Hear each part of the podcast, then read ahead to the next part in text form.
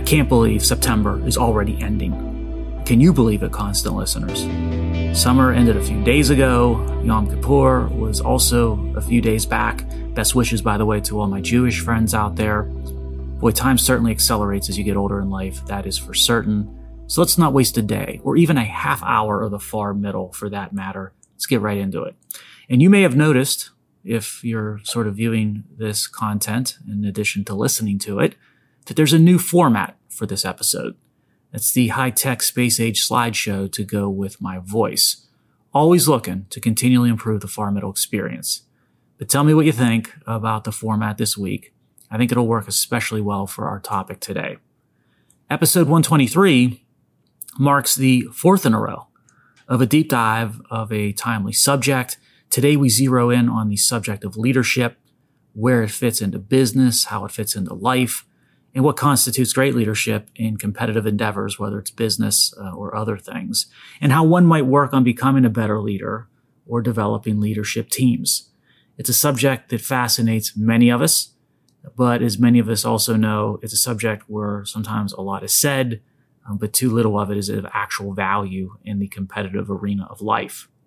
And I've heard, like a lot of you, from many experts on the topic through the years. Uh, many that are self-credentialed as experts, and some of them are awesome, some of them not so much. And I've invested a lot of time over my career studying leadership from history, sports, um, how it applies best in business. I've studied in the classroom, I've experimented with it in the real world. I've enjoyed successes in those efforts, and I've encountered pitfalls and setbacks as well, more than I'd like to admit. And in the words of James Taylor, when it comes to the leadership game, I've seen fire and I've seen rain and I've seen sunny days that I thought would never end.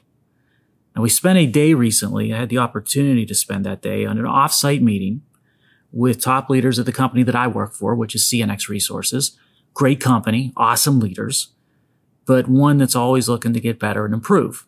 I kicked off the day, had the opportunity to do that, presenting to the team a way to think of effective leadership and what it represents in the business world.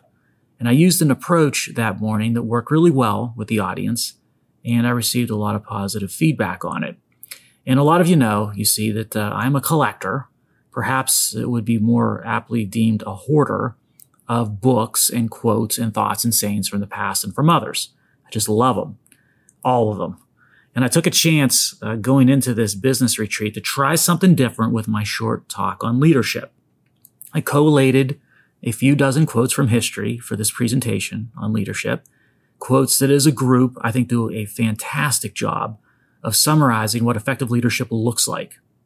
And after the day's discussion, the colleague came up to me and suggested that I make it a topic of an upcoming podcast, sort of each quote connecting to the next one that again cumulatively define effective leadership in the holistic sense. Yeah, that was a great suggestion. And here we are. And here we go. And we're going to start with our sports dedication a dedication that is spot on when it comes to the topic of leadership. I can't think of any legendary sports icon who was more associated with leadership than our dedication. A person who evaded dedication on the far middle for 122 weeks prior, although we did talk about him from time to time. So let me give you a few hints. Native New Yorker, an iconic sports championship trophy named after him, and just a quote machine with respect to his thoughts including everyone's grabbing out there. Nobody's tackling. Grab, grab, grab. That's right. We dedicate episode 123 and the topic of effective leadership to coach Vince Lombardi. Really easy call here, right? I mean, what sports figure has a better association with effective leadership than Lombardi? And instead of going over his massive career accomplishments, let's dive right into a few of his quotes on effective leadership. Lombardi saw winning as a mindset and a habit that had to be cultivated through leadership. And he famously said, winning is a habit. What's your thoughts? They become your beliefs. What's your beliefs? They become your words. What's your words? They become your actions. What's your actions? They become your habits. What's your habits? They become your character. Yeah, leadership is that glue between those steps and those links that are outlined by Lombardi. And when that glue is good, it holds it all together and accelerates cohesion to the goal of winning. And Lombardi also famously stated that perfection is not attainable, but if we chase perfection, we catch excellence. Now, there have been many interpretations of that one over the years. I might have a little bit of an unconventional take on it. As a leader, you have to desire to win to the point where you aspire for perfection. And you don't fall into that morass of mediocrity or of good enough. Winning more than anything else is an attitude and a habit. And nothing sums up both better than striving for perfection. And then when you miss it or you're not able to hold on to it forever, you then adjust, you get right back up on that path to perfection. Yeah, Lombardi, he epitomized Leadership 101, and he serves as a fitting dedication and kickoff for connections to our quotes on effective leadership for episode 123. And by the way, when you see a quote on leadership without a name after it, that means it's from an anonymous or unknown source, like our next connection. Now, this is a simple quote win in your mind, and you will win in your reality. But an incredibly important one because this is sort of the kickoff point for effective leadership. You've got to be able to envision what winning is and how you're going to get there, what it's going to look like in your head first as an effective leader before you can start talking about it externally or to others and start putting in place tactics to achieve the ultimate objective. So it all starts with vision. And how does that sort of concept of winning appear in your head? Um, and then how are you going to basically start to convert that into specific steps and ways for others to act upon externally in the real world? Simple, but incredibly important. That also connects very nicely to the next quote from the great Jack Kerouac. When writing the story of your life, don't let anyone else hold the pen. Now that's true for life. I think it's also even more true for business. And perhaps this was always a really important um, component of leadership. But today in the competitive business world, it's absolutely essential. Never been more important. Why? Well, unfortunately, um, that story is being written of industries, of companies, of business, of capitalism by the adversaries, by the opposition of those things. And that story that's being written is certainly fiction, but it's being very effective. It's starting to convince too many people who are susceptible or don't maybe aren't familiar enough with what's going on in the types of businesses and industries that are out there creating great societal value. So it's more important than ever for a leader to grab a hold of that pen and to make sure that the story is being written not just accurately, but being advocated for, um, being communicated and being written by the leaders of the industries or the businesses or the system of capitalism itself. Big premise, actually, when you think about it, of why we're here on the far middle today. One of the uh, sort of founding pillars of why we're advocating and talking about the issues that we do. Now, if you didn't think what I just said um, was true, consider this next quote from, of all people, possibly the worst human being in the history of humans, Adolf Hitler. What did he say? Make the lie big, make it simple, keep saying it, and eventually they will believe it. Unfortunately, Hitler was correct with that view, and it did prove, he proved it to be quite effective, where the cost, the consequences of that uh, is measured in the tens of millions of lives. And again, this goes back to the tactic that's used by adversaries to things like capitalism and individual rights in Western Republican democracies, which is creating a fiction and telling that story over and over again through different channels and through different uh, institutions to the point where society believes it. A duty of an effective leader in today's business environment is to proactively start advocating and telling the factual story about what is actually occurring and all the benefits that you bring to society from your business or industry's perspective or from how you're defining winning and your path to getting there. And taking that sort of a step further, taking a look at uh, this quote, and I don't know who to attribute it to, I'll just assume it's anonymous, but free yourself from society's advice. Most of them have no idea what they're doing. Now, this view, in many instances, I think we've all found situations where this is absolutely true. And I don't know about society overall, but certainly in the context of business and specific industries, that's often the case. And that also, to me, though, speaks to a bigger issue when it comes to leadership, which is having the courage and the confidence to be different. And differentiation, everybody says they want that, uh, when looking to be in a competitive space. But very few people sometimes are willing to have the courage and the confidence, as I said, um, to carve out a differentiated path. I think this quote sort of should give you some courage and confidence to do so because the herd mentality or the group think or the common consensus isn't necessarily always coming from experts who know exactly what they're doing because they've been successful at it before. Now we need to talk and connect to obviously a, a, consequence, a natural consequence of being different and doing exceptional things. And that is falling short or failure. Speaking of, Mr. Sinclair once quipped that failure is a bruise, not a tattoo. And effective leaders need to get comfortable with some level of failure. If you're looking to do something extraordinary, then it's almost a certainty there are going to be missteps and failures along the way. You need to be able to obviously accept that as part of the overall um, journey, and you need to get comfortable with it and get the team comfortable with it enough to where you're able to achieve your ultimate objective. And that differentiation and how failure is part of that journey and it can be uncomfortable takes us to our next connection. This one from Mr. Vincent van Gogh. Normality is a paved road. It is comfortable to walk, but no flowers grow there. How true. Again, extraordinary, exceptional, different, okay, changing sort of landscapes. That's not going to be a comfortable journey. And normality is not going to be the standard. So some level of failure, some level of getting comfortable with that or, or getting comfortable with discomfort is almost going to be a necessity for teams and leaders looking to, to do something that hasn't been done before. Now, these traits, these issues that we've been discussing really comes down in the end to a very practical ability to do something. And that's something um, sort of stands out with the pair of quotes on this slide that, that I want to connect to. Now, one is anonymous Done is better than perfect. We've all heard variations of that saying through the years, I'm sure. And the second one is from General George Patton. A good plan, violently executed now, is better than a perfect plan next week. Now, the point I'm trying to make and that I see with these pair of quotes is that leaders and effective leaders have to be willing and very good, become very good at striking a balance, subjectively deciding when it's right to move on an opportunity. So on one hand, one end of the, the spectrum, if you wait for the perfect timing, when all the plans are perfectly laid and all the conditions are perfect, you're not going to get a single thing done. You're never going to win. You're never going to differentiate. You're never going to achieve greatness. It's a, it's a path to nowhere.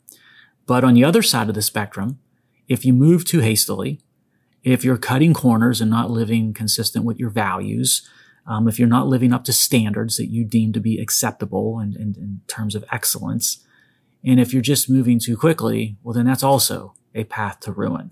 There's an in between period where it's sort of the Goldilocks just right. And that is a subjective judgment that perhaps is learned to a certain extent. But leaders also have to have that, that inner sort of drive to be willing to exert that type of judgment. And the ones that can do that and the ones that can do it accurately, have that good timing, not just willing to do it, but have the right timing with respect to it, those are the great leaders and those are the teams that achieve all kinds of extraordinary outcomes and results. And speaking of teams, I keep referencing teams and every company will tell you, every business says, right? The most important asset that they uh, sort of manage or that they, they sit uh, alongside are their people. Let's talk a little bit about how effective leadership sort of translates to the arena of human capital. Now, here we're going to go with a quote on our next connection from none other than Nipsey Hussle.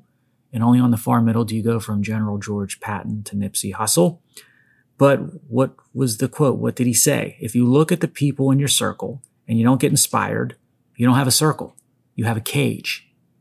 Now that is profound.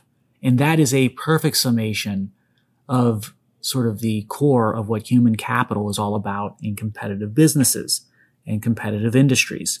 You've got to build teams around you if you want to sort of enjoy success where the individuals and collectively the team is inspiring and driving one another and motivating one another. And that's the circle that you desire, right? But if you don't have that, if you have the opposite, then you're trapped. And that's a huge problem that will definitely prohibit greatness, winning, achievement, differentiation, all those things. So Nipsey Hussle in the arena of human capital, whether he meant to or not, nailed it with that quote. And that process, by the way, it's not one time. It leads us to uh, our next quote to connect to. That's an ongoing, never ending process when it comes to human capital and making sure that you're finding that right team fine tuned to inspire, right? And, and not to, to trap you in a cage. And a good way of summing that up comes from Mr. Abdul Nour. Life is like an elevator. On your way up, sometimes you have to stop and let some people off. Now, what this says to me is that over time, things change, conditions change. And what worked in the past with tactics, with team, with individuals may not necessarily be what works today and tomorrow.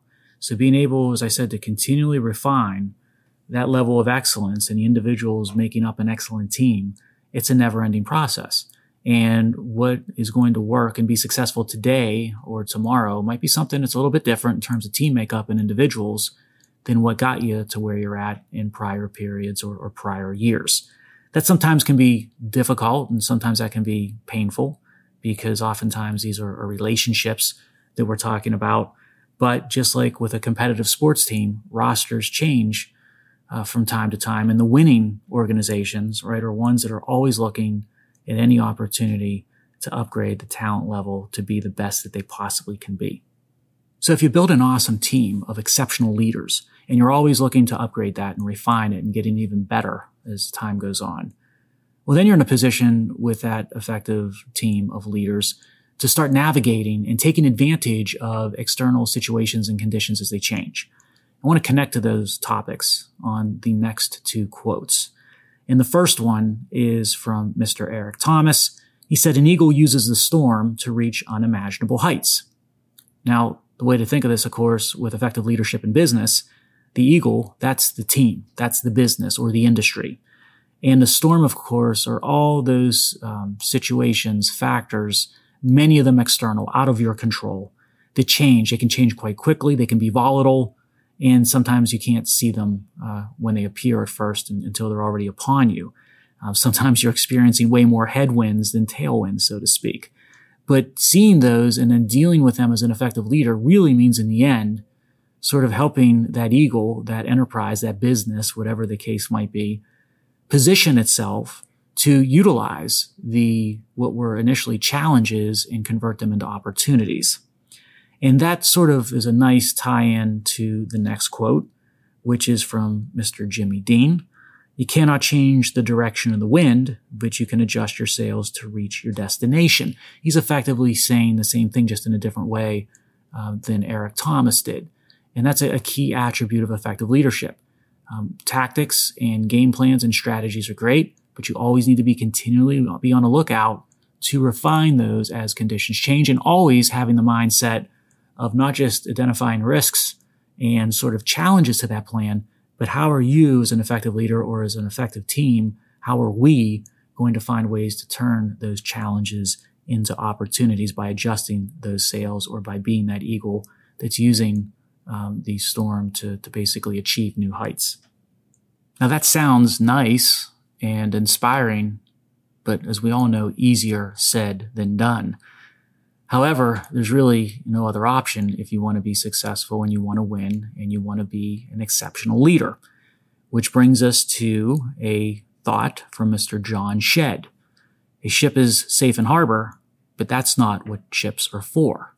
How true is that? Now, this sort of gets into risk tolerance and risk management and sort of goes back that we discussed earlier, the point we discussed uh, a few minutes ago on having the ability to apply judgment as a leader, knowing you know, when the appropriate time and what the appropriate level of risk reward is before you pursue a certain objective or target or path.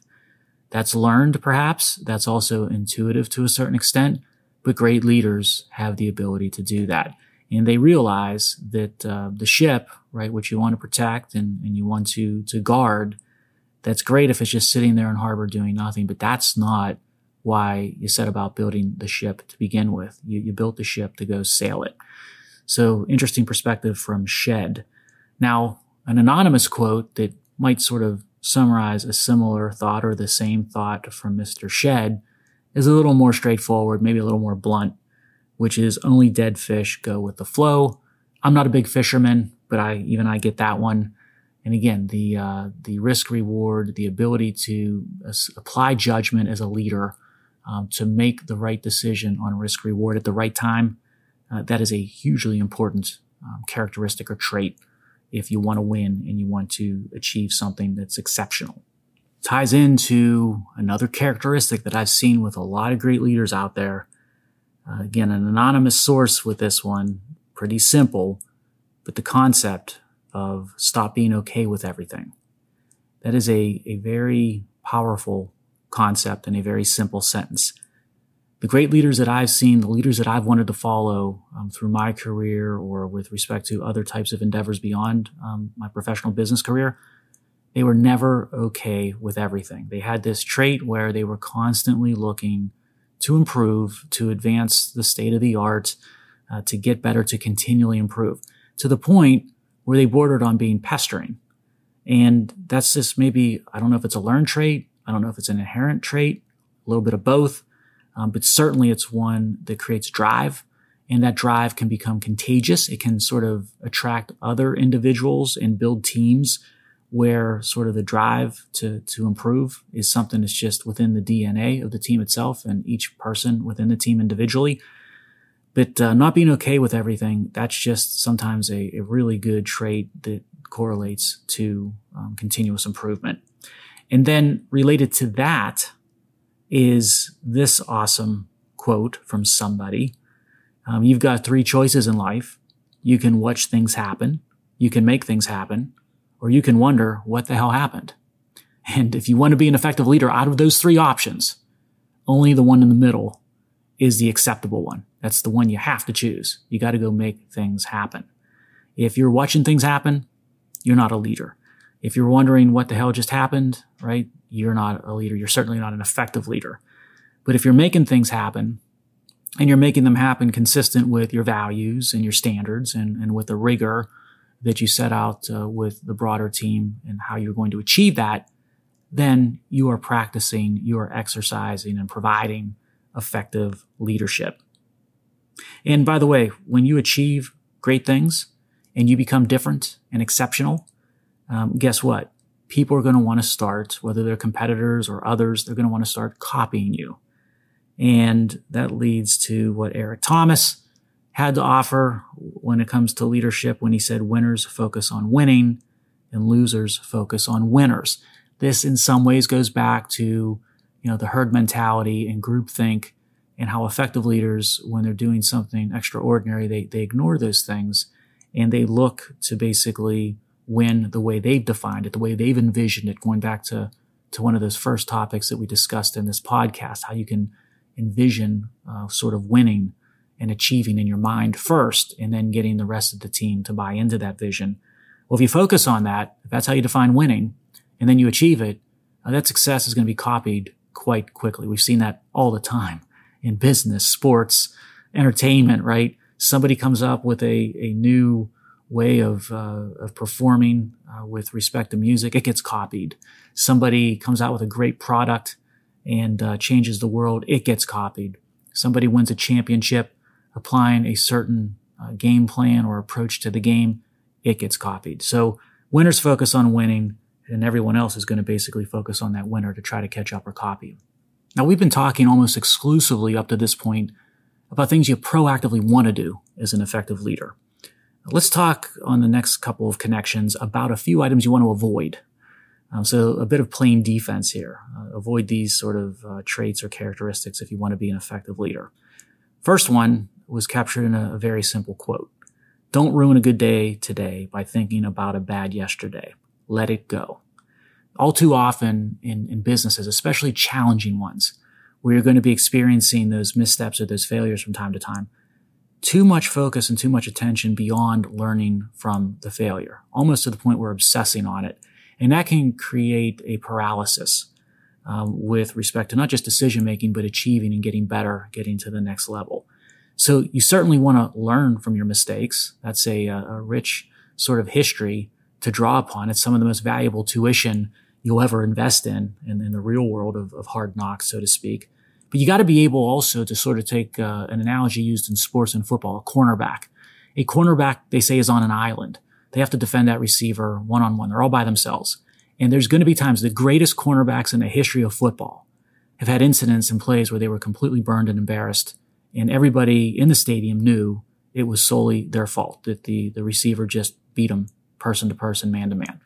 And they got over it. They let it go. They learned from it, but they let it go and they were just as aggressive and in fact better going into the next play. That's the approach that you need in business when it comes to failures. You learn from it, um, but you don't sort of focus on it and to the point where it's seizing you up from making decisions and moving forward. Another item to play defense on is captured with uh, this quote, which is, you are confined only by the walls you build yourself. What this means is that talking to many different leaders across different industries, another thing that they often lament or complain about is how teams or organizations can become a bit stuck in ruts when it comes to bureaucracy and process, sort of just mindlessly running the process instead of thinking through how are we going to truly achieve what we're looking for? How are we going to win? Is this helping further our objectives or not? And when they don't, you know, wasting the time and the resources and the dollars into efforts that basically don't really culminate in any sort of achievement towards your, your end goals.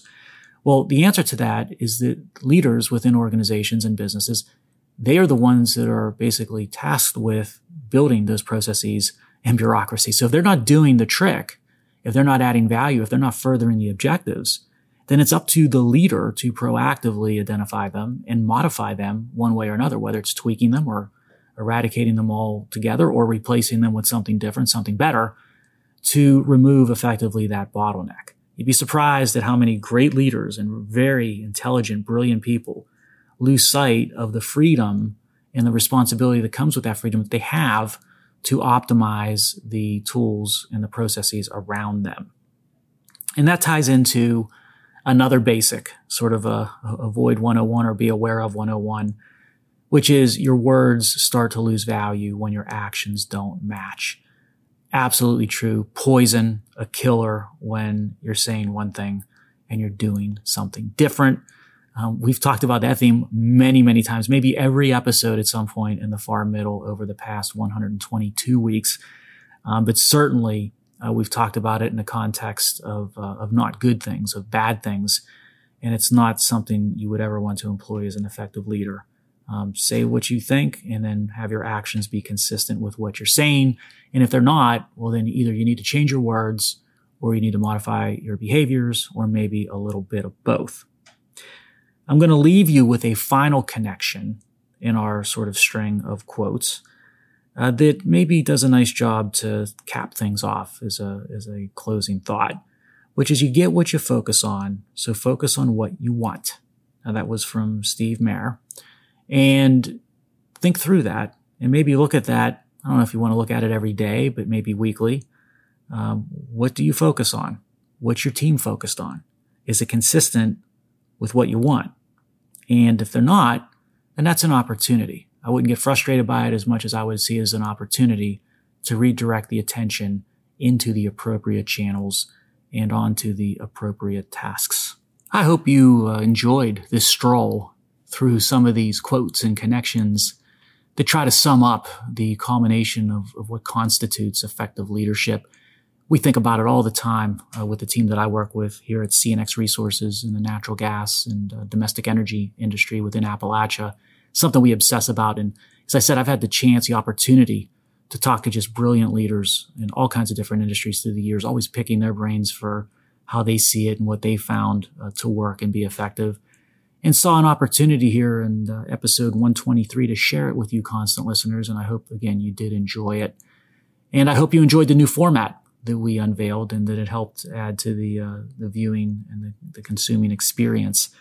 We're going to talk again in a week. It's going to be October when we meet again, October of 2023, which just proves that the clock is always ticking and no time like the present to get out there and do and to achieve. Talk to you in a week.